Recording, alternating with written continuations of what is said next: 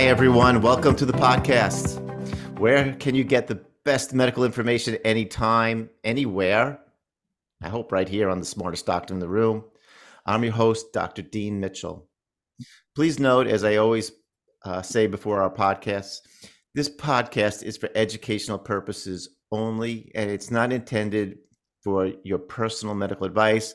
Please, for that, check with your trusted healthcare professional and, and do your own homework too to get the best information.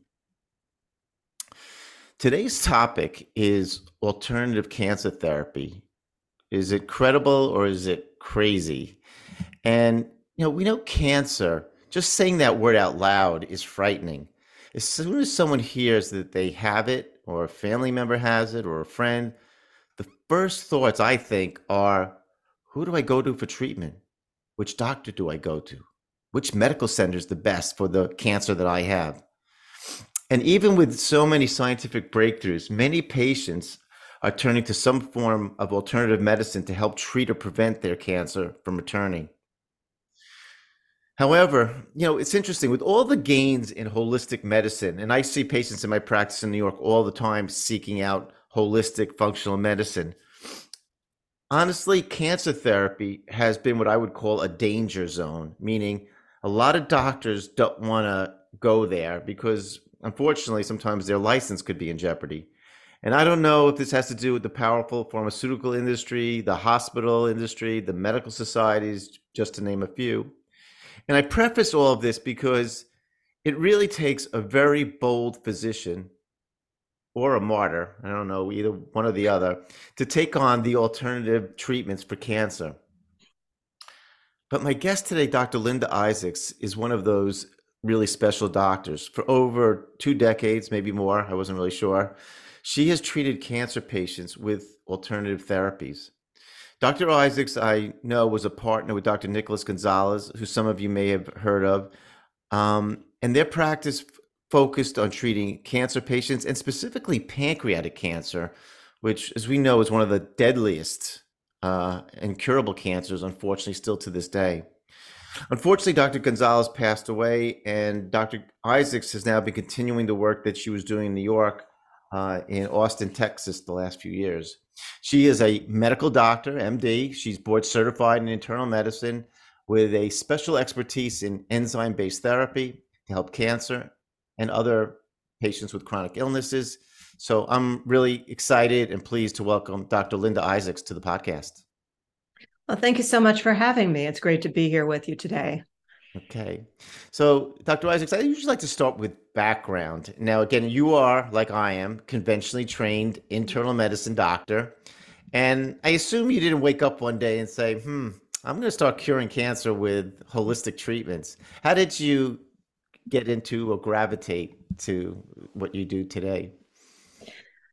Well, in some ways, I think perhaps the stepping stones for all of this were built in, when I was in medical school in the early days of the first couple of years of medical school. Because.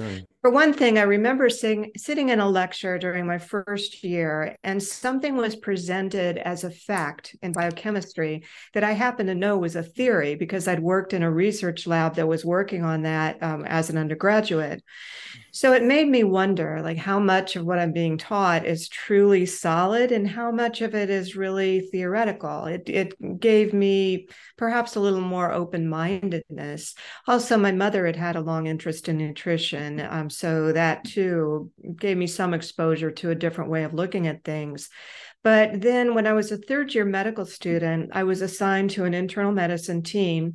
And the intern on that team was Dr. Nicholas Gonzalez. Oh, really? Oh, interesting. Okay. Yeah. And he was actually in the middle of his research project looking at the work of Dr. William Donald Kelley. Um, and Kelley was an orthodontist who had, in desperation, when he himself was diagnosed with cancer, put together a nutritional approach to deal with his own illness. And when that worked, he started having people come to him wanting help with their own cancer diagnosis. So he had wound up becoming an alternative cancer therapist instead of an orthodontist. And Nick was in the middle of investigating his. Right. Yeah, we are going to get into that. Well, you know, it's interesting. You answered my uh, the, the follow up question I was about to have, but the, the first one is, you know, just for our listeners to realize that it's extremely unusual, especially for a first year medical student, to be questioning you know the what you're being taught right? Because you know again we're all so eager we get into medical school finally and you know to learn the holy grail of all the medicines and and you're soaking up so much information whether it's anatomy biochemistry all of these things. I you know i never found myself ever too much questioning. It was just a, a matter more of digesting it all and hopefully saying like how is this going to be practical? How am i going to use this later on? Uh, i was going to ask you how you met dr gonzalez but you answered that question. Mm-hmm. uh, and it's pretty impressive too that even that he was an intern right? I you know that that you ended up you know um, sort of crossing paths. Because even also during internship you know most uh, doctors at that point are just in survival mode yeah. you know getting through the on call and everything but i i do know his story a little bit and we're going to get into that a little bit for the listeners because it is so unusual how he ended up um, you know i don't know if we call it shadowing or working with dr kelley who's got his mm-hmm. own crazy story himself which is but it's fascinating so okay, so that's that's how you sort of got into this thing. And then did you after you finished uh, your residency, did you go to work with Dr. Gonzalez, or what what happened after that? Or did you go back to a more conventional practice? Yeah, it was a little more complicated than that. Um, I myself developed a fatigue syndrome starting in medical school, and my health kind of gradually went downhill. So by the end of my internship, I wasn't terribly functional. Um, and I took a few years out from my training, but I was helping Nick out administratively because that was mm. the window in which he was setting up a practice in New York. I see. And then I went back and finished my residency and got my boards in internal medicine and all that. But then after that, I came back and started seeing patients myself working with him. working with him okay so that mm-hmm. that puts that clarifies the picture very interesting maybe we're going to get into some of that too mm-hmm. all right i want to ask you something because i think this is really important to set the stage for again the listeners um, you know a lot of them can accept the whole idea which for many years our conventional colleagues didn't you know the, the basis of the gut you know the microbiome I mean, these things weren't even known 20 years ago where not much was known. And you know how it can relate to a lot of chronic diseases that we see today. But cancer is like a whole different animal. But i want to ask you this. It's interesting. I did do a podcast previously uh, maybe two months ago mm-hmm. with an author sam apple. And he wrote a book. It was very interesting on um, I'm blanking the name, but it was on Otto Warburg, you know, the Nazi doctor mm-hmm. who uh, pursued you know, the cause and a cure for cancer in Nazi Germany. And it was really unusual. The story was interesting because he was Jew, half Jewish, and he was also gay. And those things alone would have you know, sent him to a crematorium in Germany. But because Hitler was so uh, petrified of cancer, he mm. actually let Warburg continue his institute and research. So that's what like the fascinating part of the story was. But you know, in talking to Apple, and, and it's interesting in the book you know, Warburg was very fixated on um, what he called respiration and metabolic theories of cancer. Uh, and as you and I both know, also, um, that sort of went by the wayside the more and more the focus on cancer became on the immune system. And as we know today, most a lot of therapies, you know, you watch on television the advertisements and in and medical centers are all these checkpoint inhibitors and immunotherapies, essentially. But I guess I want to ask you from again your work and with Dr. Gonzalez, do you feel that cancer is a metabolic disease or is it immunological disease? Is it a little bit of both? How do you how do you look at it? Well, I think a lot of different things go into um, the whole cancer question. Um, you know, the the work that I do is based on the use of pancreatic enzymes, and that is based on the concept that they can affect the behavior of cells that are developmentally fairly primitive. Um, the mo- the main example of that being a particular tissue in the, the in the embryo. Right. And so my belief is that um, that cancer uh, cancer is a condition where stem cells revert to a more primitive type and that those primitive types of cells like if you think of the the early stage of the embryo it's got to be able to function in a low oxygen environment um, because it hasn't attached yet to the the mother's body to be able to get, get oxygen from the blood flow of the mother and so I personally think that that whole idea that Warburg had really is more of a byproduct than a cause um, of cancer.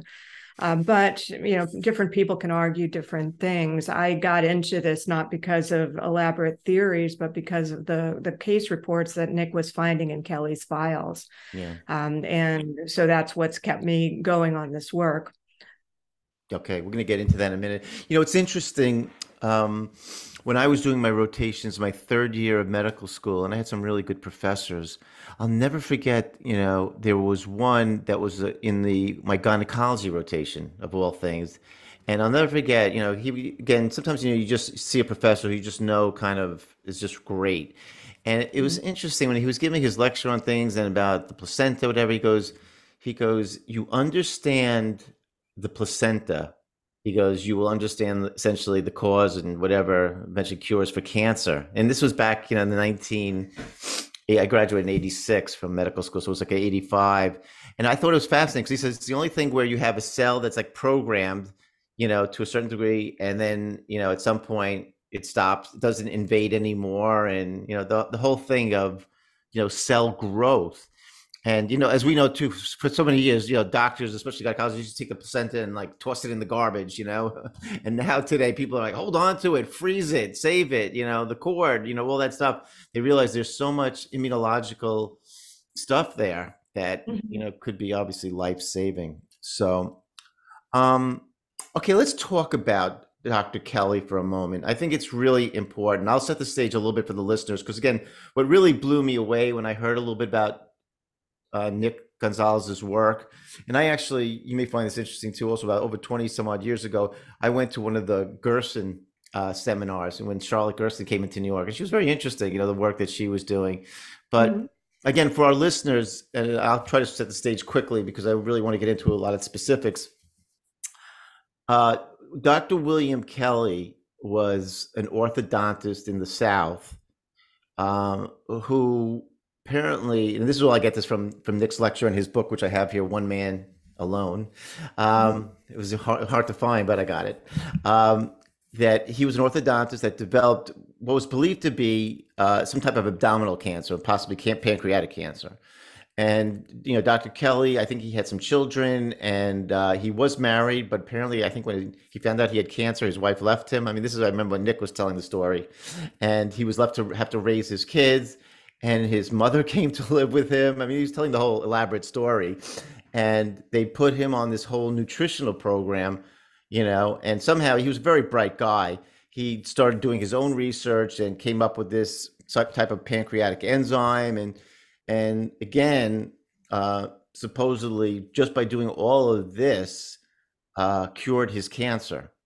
And now, again, back in those days, it should be known there was no biopsies done. Um, it was an earlier time. There wasn't CAT scans. You know, this, this is a different time in medicine.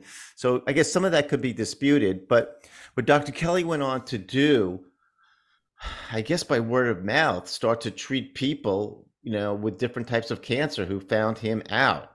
Um, and uh, so as his reputation started to grow, I guess I assume Dr. Gonzalez. I, oh, I think it was through a a, um, a writer friend or something told him that, that they should check out this Dr. Kelley, and he's like, "What?" You know, he goes, "Yeah." And again, Dr. Gonzalez said he goes, he sort of initially did it to kind of, you know, you know, pull the rug out and sort of defraud, you know, make sure you know to find the the fraud in whatever uh, Kelley was doing. But you know, after a while being with Kelley, he became a believer and I guess he saw the you know the uh, some of the the case reports, which you know because you know he, again in this book, One Man Alone, he documents some of these in, in interesting, incredible case reports where people who should have been dead long ago were still alive following Kelley's protocol, and um, So what I want to get into, you know, is is some of the specific things because also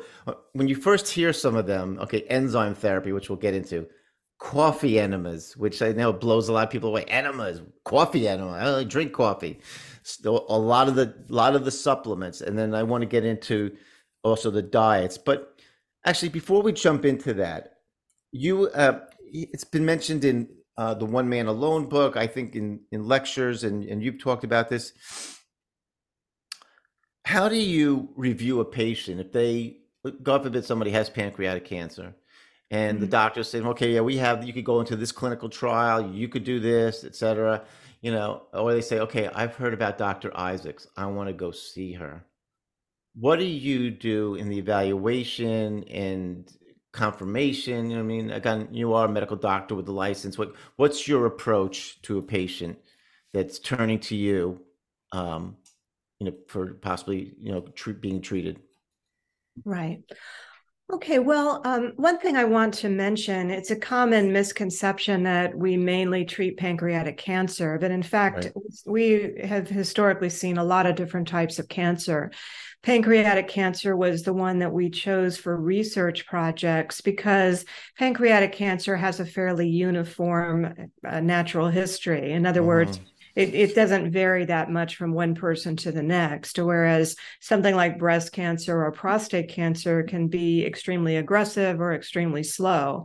So it would make it uh, so that people could just argue that somehow we managed to only find the slow ones um, right. if we published anything.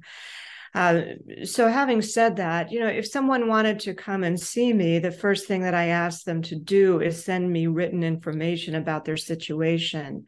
Um, because, for one thing, I don't want to t- take on somebody if Orthodox medicine has a potential cure for them. Okay. So Fair a, enough. a very a very common situation is you know women that understandably don't want to have surgery to remove a breast cancer or people that don't want to have surgery for colon cancer but either of those situations potentially could be completely curative and so I'm going to encourage them to go do that. Do you have a cutoff? Let's just say to um, just throwing a specific example because you brought this up. So I mean obviously if someone has a large breast tumor, I don't know, like, you know, we're talking about five centimeters, uh, versus somebody who has maybe was picked up on a mammogram one centimeter.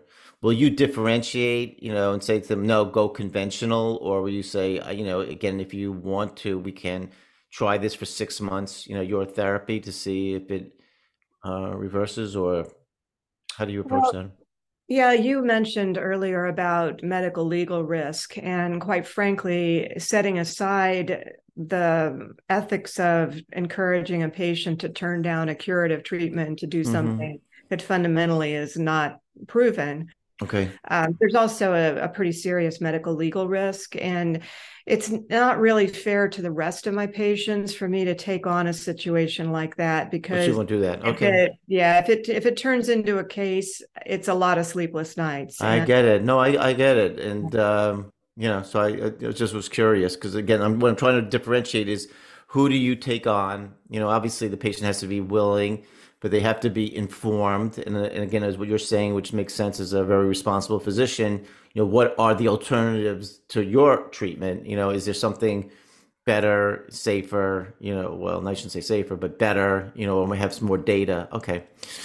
Um, yeah, and, and, I guess another example there would be that you know there are some lymphomas, for example, mm-hmm. or testicular cancer where chemotherapy can be completely curative. Yeah. And so, you know, I, I really can't encourage somebody right. to. I get that. it. Yeah, no, yeah. that makes sense. Uh, but no, but when you're looking at patients too, I mean, you're looking at like obviously biopsy, stage of disease. Um, do you do hair analysis? I thought at one point you did do that or something. I can't remember when I spoke to Dr. Gonzalez years ago. It's uh, yeah, we have a we have a test that we use that's really kind of adjunctive to our clinical impressions. Mm-hmm.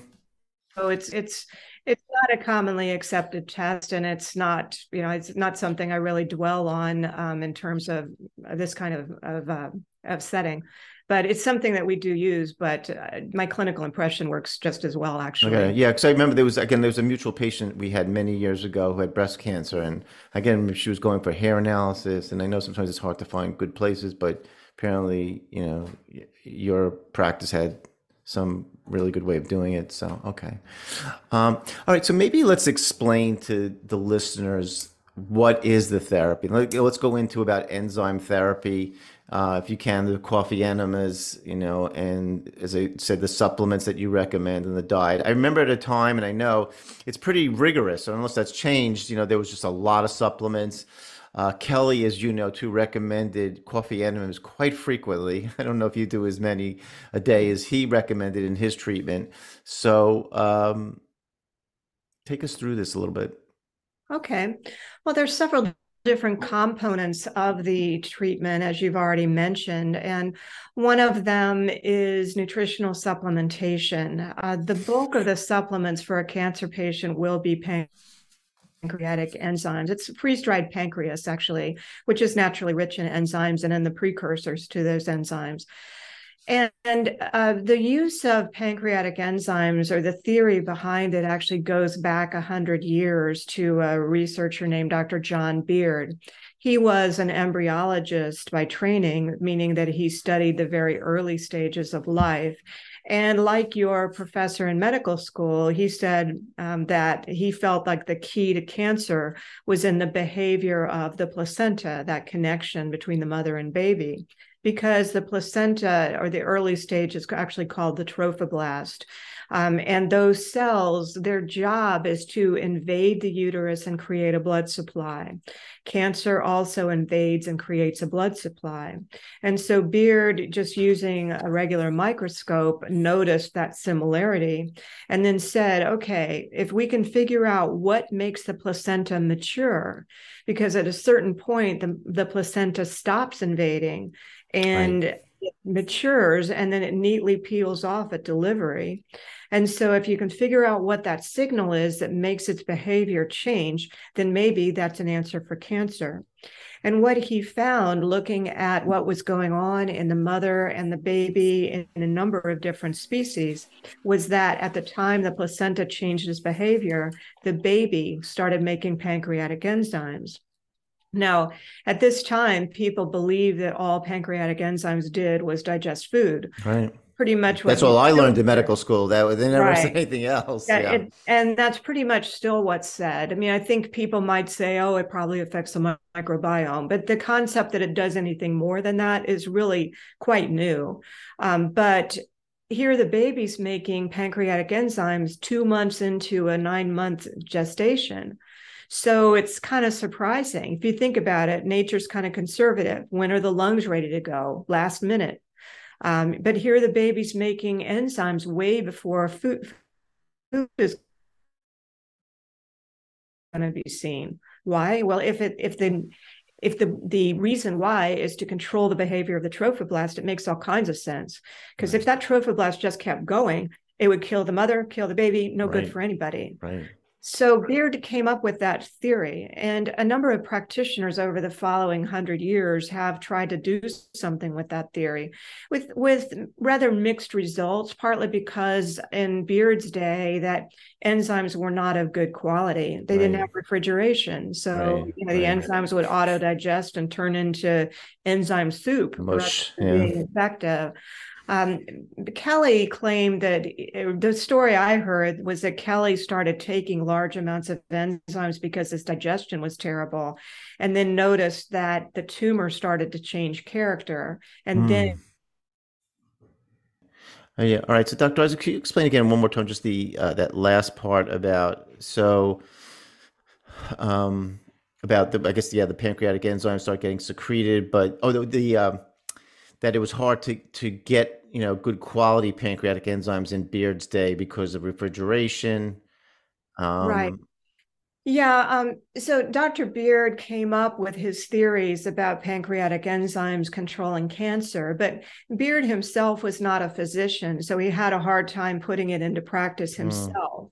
And so various practitioners tried, and some succeeded, some failed. And Beard said, well, the reason it doesn't always work is because you don't have good quality enzymes. And Beard was actually advocating going to a slaughterhouse, retrieving a pancreas, and mincing it up. Right. Not too many doctors really wanted to do that. They right. wanted to use the commercially available product that many times was junk. Uh, and so there was a lot of back and forth about whether or not it worked. Um, and then it, interest in his work gradually trickled away. Did um, it matter if it was injected or if it was taken orally? Because obviously Kelley took it orally. Did that was it? I, I remember reading somewhere, maybe even in your paper that you sent me. Did it was it an issue? You know, I mean, would it have been more effective if it was injected or not necessarily? Well, um, supposedly the products that in Beard's era that were injected, um, he he felt it needed to be injected, but it oh, was also did. supposedly extremely painful. Mm-hmm. Um, there was a practitioner in the 50s and 60s that was using an intravenous product, but then the FDA came along and said you can't do that, so that's not an option. Um, Beard, I, I mean, I'm sorry, Kelley he used oral enzymes. He swallowed them. And they seem to work. So mm. you know the the conventional wisdom is that oral enzymes if swallowed uh, are destroyed.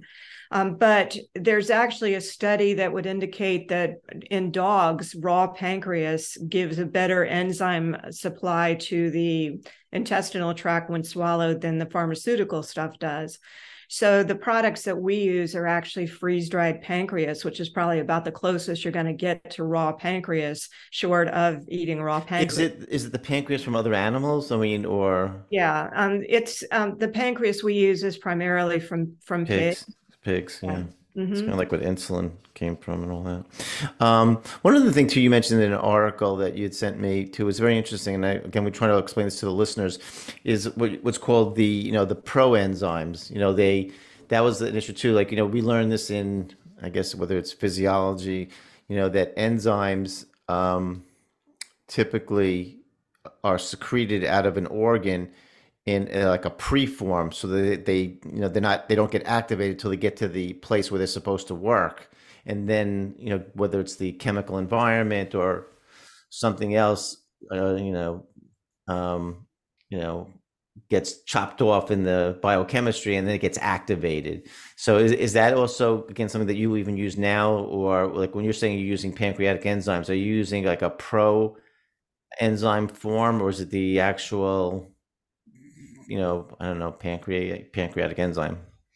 Yeah, the product that we use is literally freeze dried pancreas. It's been mm-hmm. activated slightly, but just to perhaps fill in for your listeners a little bit, the pancreatic enzymes um, that cleave, you know, the break up proteins are stored in the pancreas in a precursor form, mm-hmm. sort of like a, I suppose, a bomb that needs to have the fuse lit. Exactly. Good, good analogy. Right. And the reason being that if those enzymes were active in the pancreas, they'd be munching up the pancreas. Right. They'd auto digest. Yeah. Mm-hmm. Exactly. Mm-hmm. And so, um, so they're in the precursor form. And so the product that we use is freeze dried pancreas. That's mm-hmm. most of the enzymes are actually in the precursor form. Mm-hmm. Now, there are actually some researchers that are working on the use of pancreatic proenzymes, that would be the precursor form, in cancer. Uh, and they've been they've done some basic science studies in the 2000s, you know, in the last mm-hmm. 10, 10, 15 years uh, showing some some very interesting effects on cancer cells in cultures and in mouse models and that kind of thing. So it, it may turn out that the real active ingredient is not the enzymes that are activated, but the proenzyme form. Not really sure, but mm. with the product that we're providing, in effect, it's supplying both. Wait, so again, how are you getting your um, this freeze dried pancreas? Because it's not a it's not a pharmaceutical, so you you get it through a uh, some kind of relationship you have with these slaughterhouses or something. Well, there's a freeze dryer in New Zealand, and they're the ones that have the relationship with the slaughterhouses. So, fortunately, oh. I don't have to go do that. Um, so, but, so, your stuff is getting shipped from New Zealand. Yeah, the raw oh, material, oh, wow. like the the freeze dried and minced up um, mm-hmm. material, mm-hmm. is shipped from New Zealand and then encapsulated here. Okay. All right, let's move on to another part of the therapy. We'll, we'll circle around to a couple of things. The coffee enema. And right. I know, I remember the first time I was hearing about this at the Gerson therapy because they recommended coffee enemas for cancer patients. And then, so it wasn't as mind blowing when I heard Dr. Gonzalez was doing coffee enemas. But I, um, you know, again, it sounds like crazy. But what was interesting, and as you know very well, you know, enemas were actually, and I think even coffee enemas were in the Merck manual. And just for our listeners to know, because you and I are dating ourselves now, when we were in medical school, the Merck manual was like literally our little Bible. You know, you could flip to a page and it gave you very concisely all the most important information. You know, now everybody goes to Google, but before Google, there was the Merck manual for not only you know for medical students and and doctors, but also for patients. You know, uh, an interested patient would get the Merck manual, and it was very readable. So, explain a little bit the the thinking between why enemas are an important component of this uh, treatment program. Okay. Well, first of all, um, neither Gerson nor Kelley invented coffee enemas. Uh, right. Uh, I have I've actually found re- references in the literature going back to the mid 1800s talking about coffee enemas, and they those references were describing it as if it was something everybody knew about. So I think the use goes back a couple of centuries. Actually. How would they do it though? They didn't have like plastic tubing. How did how would I guess you just Oh, well, I actually have a, a thing um, that's too bad. It's on the other side of the room here. Uh-huh. it is like a big metal syringe Ooh. with a metal thing at the end, and Ooh. it's quite scary looking. But wow. uh, but it's a medieval enema wow. I guess yeah. equipment that somebody gave me. I don't know if it's truly medieval, but it's it's a good two or three hundred years old, and it's wow. very scary looking. But yeah, they they they, they got it, done. Okay, got it done. Okay, so and uh, I've I've actually found references where one of the Mayo brothers who started the Mayo Clinic was talking in a lecture to another group of physicians about how coffee enemas were essential in post-operative care so they've been around for a long time. Mm-hmm. Um, in terms of what they actually do, well, first of all, the most important thing is they make people feel better. Um, and my patients do not believe me when I tell them, but almost without exception, they feel remarkably better when they do the coffee enemas and they love them. Um, you mentioned you. I think that, you mentioned you even did them when you were sick in uh, in some kind of article. I think that you sent or or I forget where I read it. something you yeah. said it was helpful. Oh yeah, I still do them and I still yeah. find them helpful. So, okay. you know, I don't it's not a, a critical necessity at this point, but I feel better when I do them. So, you know, why would I quit? Okay, so um, what's yes, yeah, so let's explain though like the the thinking behind it, you know, like what what is it actually doing? I mean, because you're shooting up obviously a liquid, in this case coffee, to the but to the lower rectum and intestine. It's not going through the rest of the intestine, right? Yeah, what well, first of all, just in terms of, of hard data, so to speak, um, there were some some investigators in Korea in 2014 who did a study where they looked at um, they were trying to demonstrate whether or not coffee enemas would stimulate bile flow. And what they did was look at patients that were going to get capsule endoscopy, you know, where they swallow a little yes. teeny mm-hmm. capsule. Mm-hmm. And the trouble frequently with that procedure is that as the little capsule goes past the bile duct, the bile duct is stimulated and bile is released from the gallbladder and it obscures the view. You can't mm. see anything. Mm. So they said, okay, if coffee enemas stimulate bile flow, which is what, you know, all these crazy people that do them say, uh, then if we have people do a coffee enema before they swallow the capsule, all the bile will have already been excreted and nothing will happen. So what they found was that uh, that was indeed the case. They had one group of people that did a coffee enema, another group that didn't. They all swallowed the camera, and the ones that had done the coffee enema, they got better pictures because no bile was released. Um, so presumably it had already been released in in as a result of the coffee enemas. So why is it important that the bile is released for in this cancer therapy? Yeah, bile is where the liver gets rid of waste materials. And so we think that's where the benefit is coming in, that it's just stimulating the liver to go ahead and release stuff, and that way it can process stuff more. Um, and admittedly, a lot of this is, eh, you know, bear in mind that the Orthodox medical community has not enlisted uh, great resources in proving how coffee enemas work. Mm. Um, you know, no, I, right, yeah, there's no uh, right, there's no um, patent on this. well, that yeah, exactly. And so um, so you know what i'd say there is that we found just simply through experience that people that decide they don't have to do the coffee enemas don't do as well. Um, and you know that was i'm a fairly pragmatic person you know so as, as nick used to say if it's moon dust from pluto if it works he'll use it. Yeah. Uh, you know because I know these days, perhaps always, but definitely these days, there's this idea that if you don't know exactly how it works, then it doesn't work. No, that's so, crazy because we both know that half the time we find out something worked for the reason we didn't even realize. You know, I'll tell you something that was always interesting to me, though. You know, we know that patients also that get chemotherapy get so sick, and I'm just when I think about when I used to think about this, I used to say, you know what? When they gave them the chemotherapy to somebody, go, you know, go up a bit with a tumor, you know, somewhere in their body and that tumor is breaking up, where is it going? You know, and right. So when I when I would think about the coffee enemas, I would say, well, you know, that makes sense because the, they're probably it's probably going to the liver because the liver, as most people know, is the detox organ.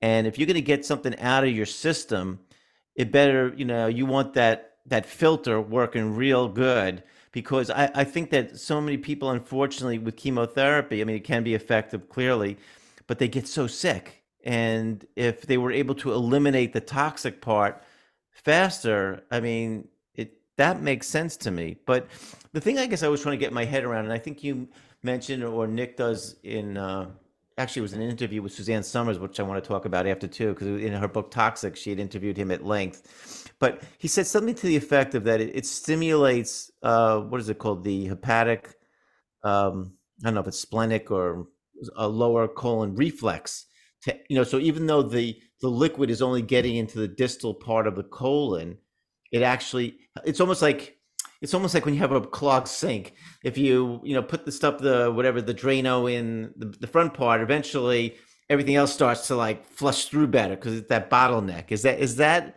some of the thinking and how how it works? That's based on some studies that were done in the 1920s, um, where they uh, they they i believe that's what he was thinking anyway. Mm. uh, there were some studies that were done in the 1920s where um, researchers did enemas on dogs and observed that no matter what kind of enema you did um, there would be a stimulation of bile flow.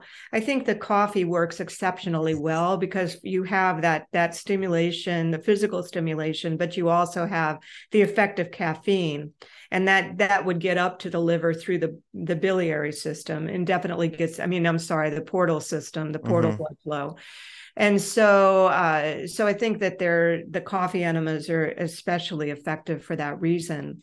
But uh, you know the as i mentioned the coffee enemas were widely used right up until the 1940s along in there and then what happened was that bit by bit, I think they just kind of went out of fashion. Yeah. Um, there was a whole fad of something called um, auto intoxication, and surgeons doing crazy things like removing people's colons to to to cure Ooh. depression. You know, which is oh, just wow. nuts. Right. Um, so there was excess um, in the 1920s, and then all of that just kind of got chucked out the window um, when pharmaceuticals came along. Sure. You know, the explosion of pharmaceuticals in the 1950s, and then coffee enemas became this either hopelessly outdated and old fashioned and unproven and blah blah blah. Yeah. Um, forgetting that you know 140 years worth of doctors actually thought it was pretty pretty effective. Now I know with the coffee enema, then we'll move on because it's a lot of time on coffee enemas. That it should be organic. Does it matter if it's Starbucks or Dunkin' Donuts or? Uh, I don't want to give a plug here for any of those companies, but is yeah. you know, do you have a specific specific like company that you trust that you know? Again, if some of the listeners decide they want to try this for any reason, like what's what's a brand or where would they order it from? I don't have a specific brand as long as it's organic. That's really organic. Yeah. Yeah. Okay. Really? Okay.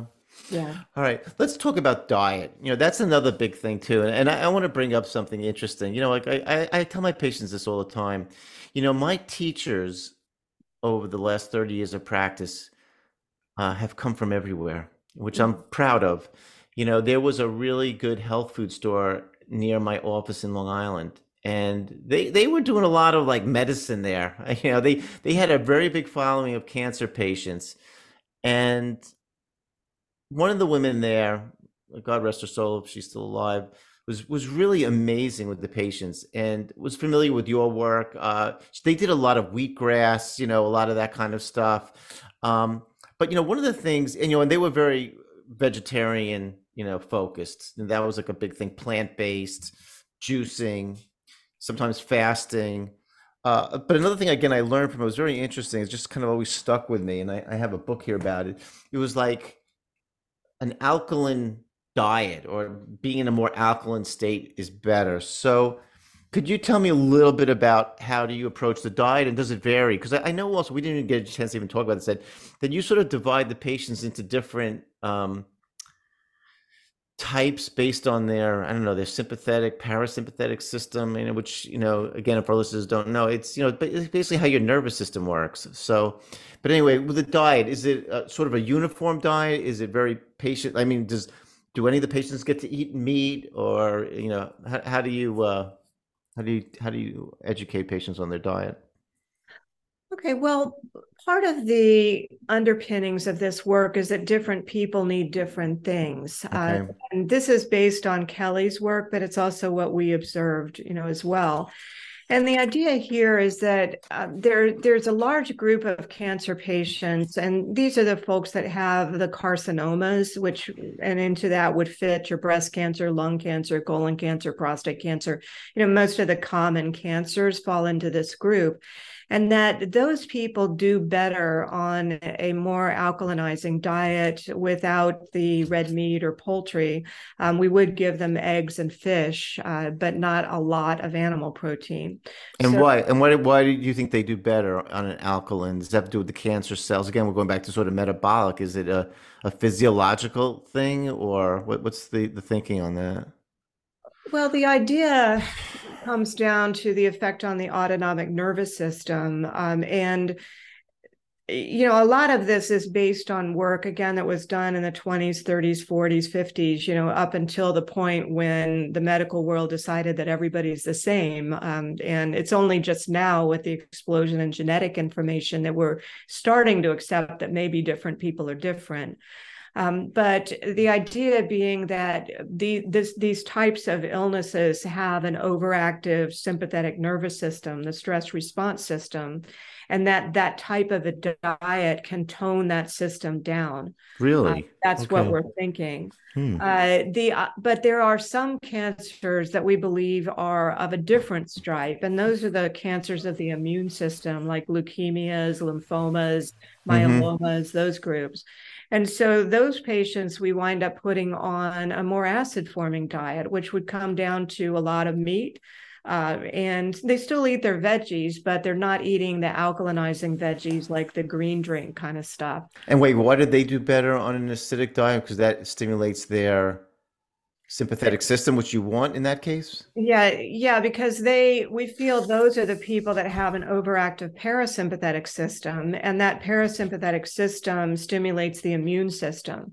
Do you so measure like a, uh, I'm, I'm sorry do you measure like i don't know what they call it an ans machine? There's something there is there any way of assessing that like how if they're more sympathetic or parasympathetic, or is that just a clinical um, impression? It's more of a clinical impression, but it goes so strongly with the type of cancer that uh, you know, and again, based on Kelley's observations, and you know, based on my own observations, you know, I have patients with lymphoma that I put on meat, and they love it. They feel better when they eat that way. Um, so many times their cholesterol actually improves with that diet.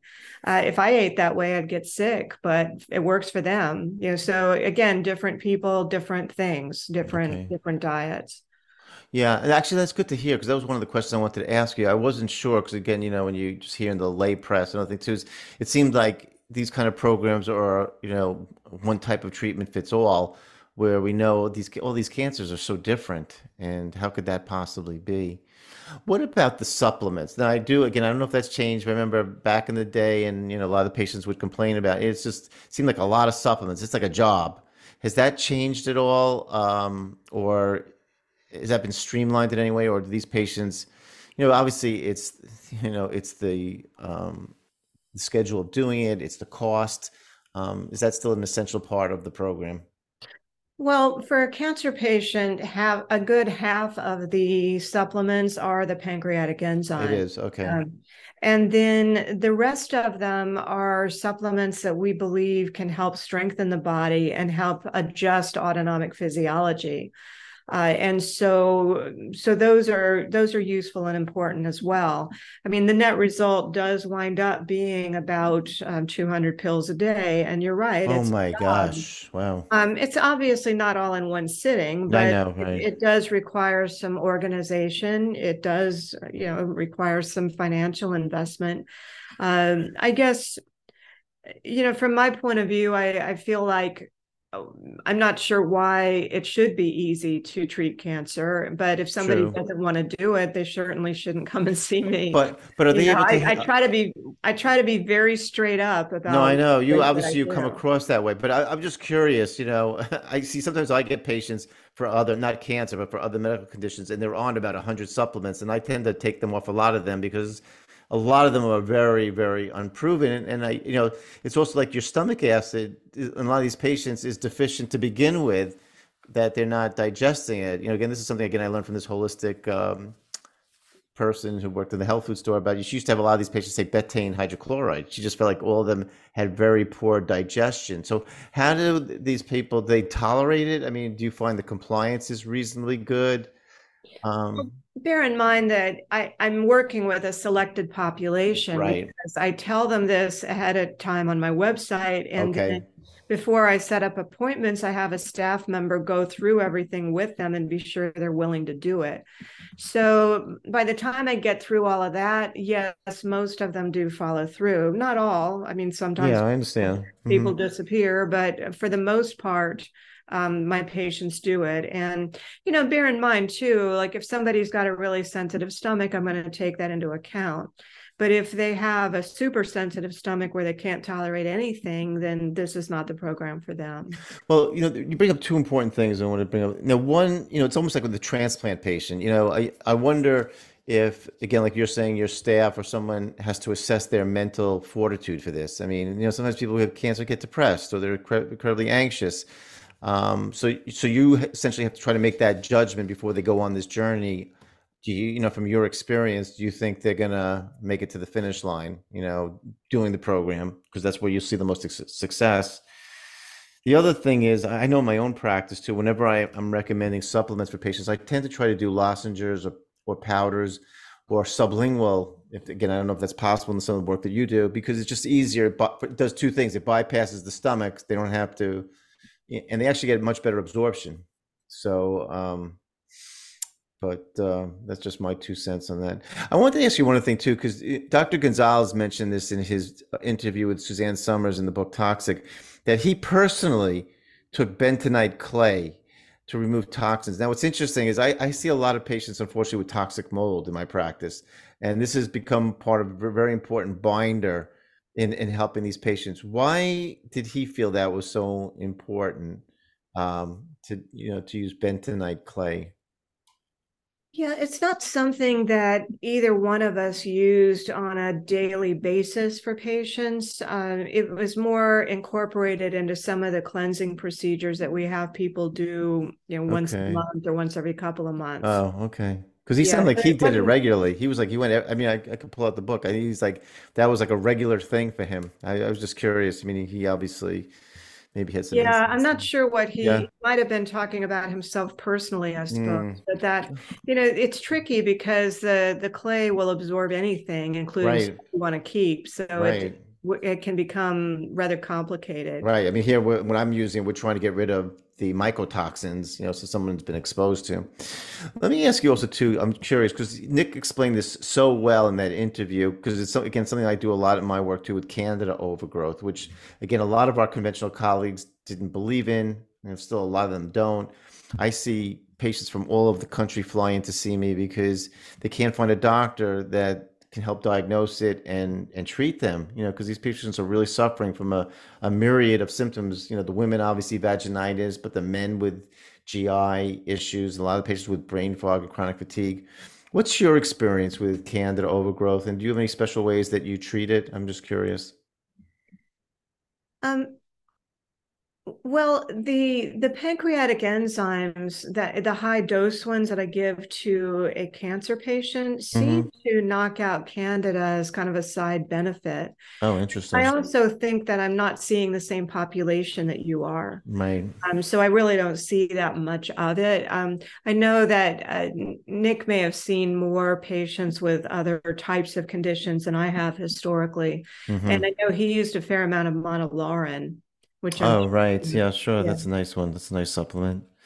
Um, dr isaacs do you recommend i would think it would be helpful just hard to always get organized like group support for your patients? Do they follow any kind of groups together when they're all going through this? Because i i know in so many things you know you know before the internet it was really tough for patients because i i find that I mean, it can be, it can have some negatives, but most of the time, I think it's positive when they have other people to relate to who are going through. Because again, also socially, this has to be very difficult for any patients, unfortunately, going through the program. People question why they're doing it. They're like, you're spending so much time doing this. Their social life changes. Their eating, you know, eating habits happen. How, how do you counsel them, or what do you tell them to do? Yeah. Well, I on that on that count, I would have to say that things are overall better now than they were 20 or 30 years ago because I routinely hear from patients. You know, one of my common questions is how does your family feel about this? How right. are your friends feeling about this?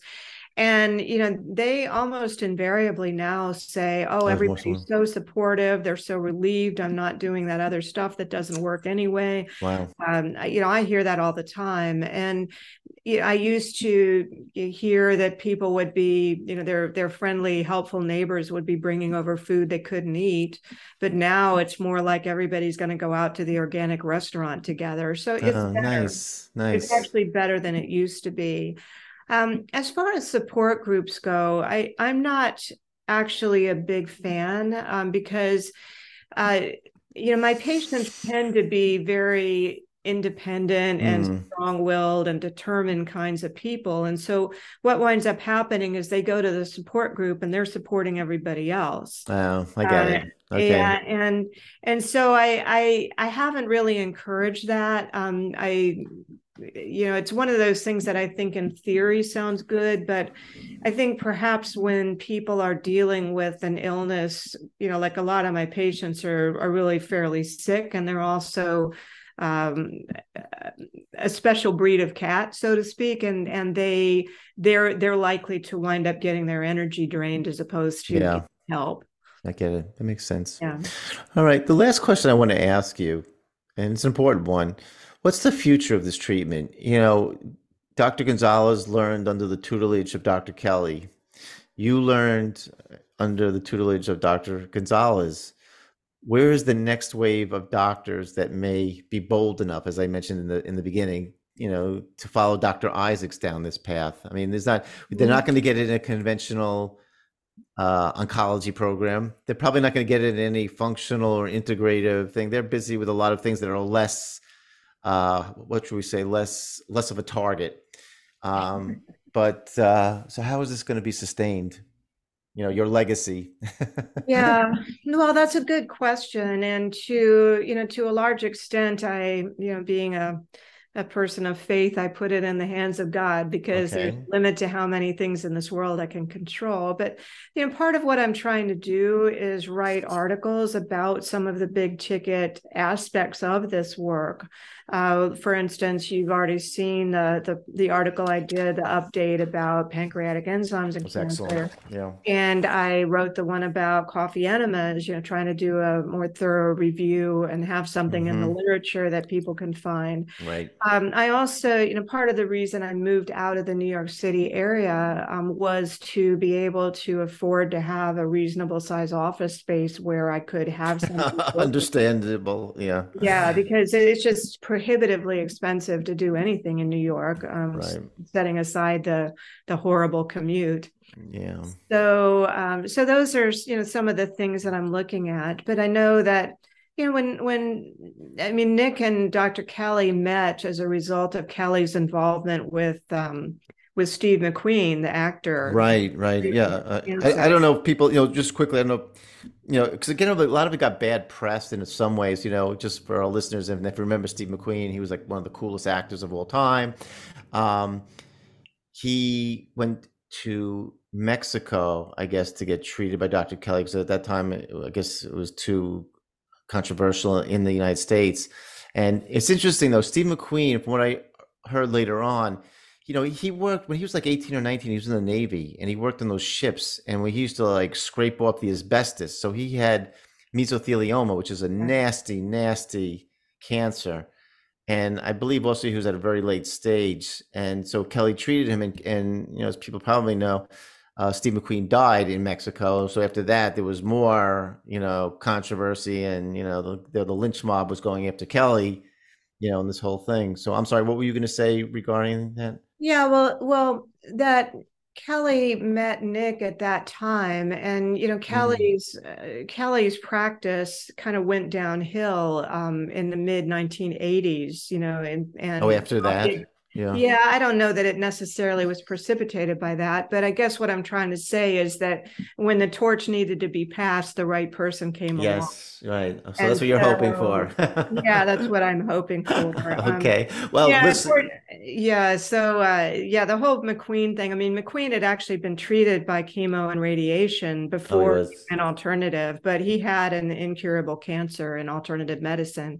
That I mean, for any kind of medicine, and yeah. that uh, that didn't didn't keep the press from going after Kelley. Um, yeah. It was really quite sad. Yeah. Yeah.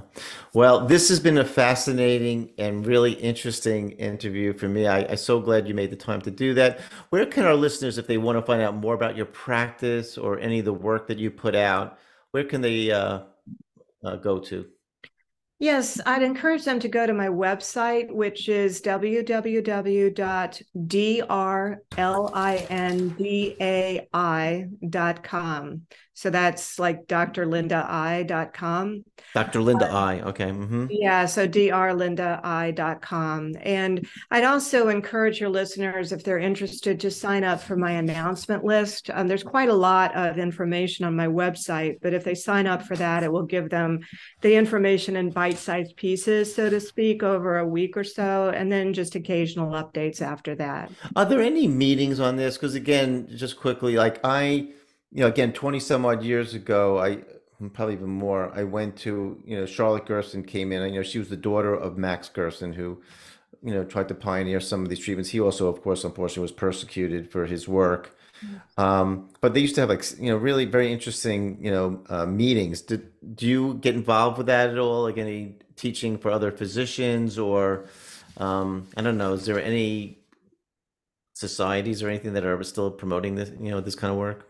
Uh, not at this point. No. I think part of what made the Gerson therapy more manageable for that is that it's really a one treatment for everybody. Right. You know, it's not it's not different for different people, and Correct. that that individualization is what's a little bit harder to convey to other practitioners, let alone patients. Yeah.